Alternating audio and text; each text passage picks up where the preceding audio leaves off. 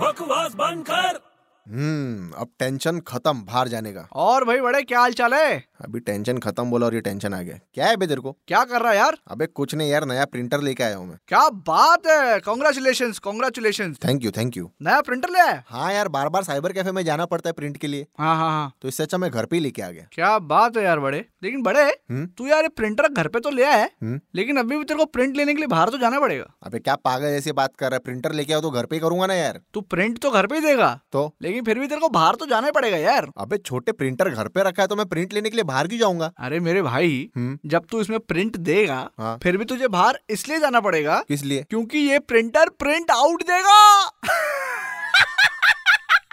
अबे बकवास बंद कर